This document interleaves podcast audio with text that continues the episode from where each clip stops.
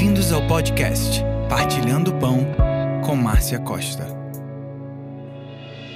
Olá, eu queria compartilhar com você de um pão maravilhoso que eu tenho me alimentado, que é uma porção da palavra viva de Jesus.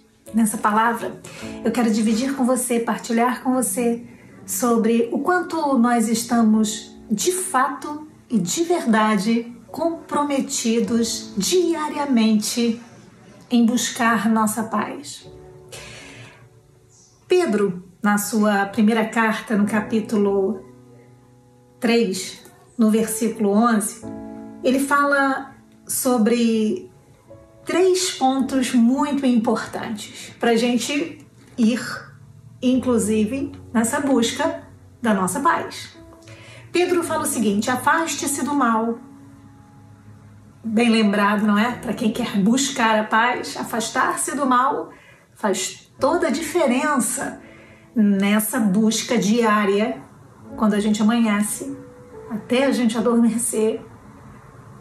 Buscar a nossa paz fazendo, praticando essa conduta de afastar-se do mal. E aí Pedro continua dizendo: e façam bem. Também uma excelente lembrança sobre quem se compromete em buscar sua paz. E aí Pedro termina o versículo dizendo: busque a paz com perseverança. Sensacional para mim.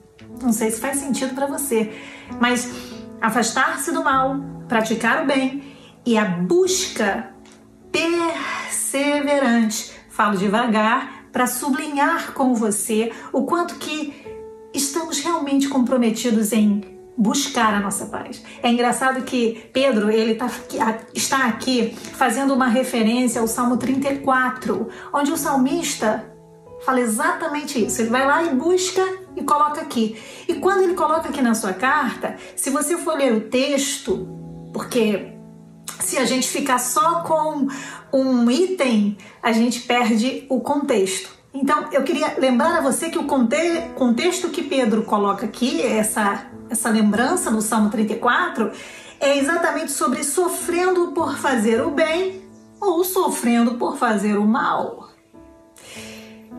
E quero lembrar para você que com isso, a ênfase dessa porção aqui é sobre a busca, a busca da paz por perseverança, ou com perseverança.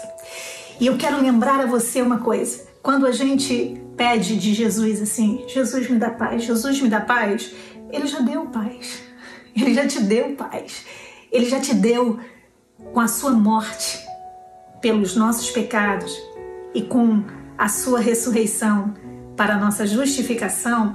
Ele já nos presenteou com a porção dessa riqueza da vida do próprio Deus em nós. Então é preciso ir em busca de, busque essa paz como um recurso que Ele te deu, como graça, não porque merecemos, mas como graça. E essa paz que excede todo o entendimento e guarda o nosso coração, como Paulo também coloca em sua carta. Então, se você está diante de um dia difícil, complicado, ou em relações difíceis e complicadas, e a rota que você só acredita existir é a rota da colisão, é a rota da confusão, é a rota da briga, é a rota da, da, da, do discordar por discordar e não aprender a discordar. Se você se percebe assim, meu convite é que você se alimente disso. O quanto eu estou comprometido com a minha paz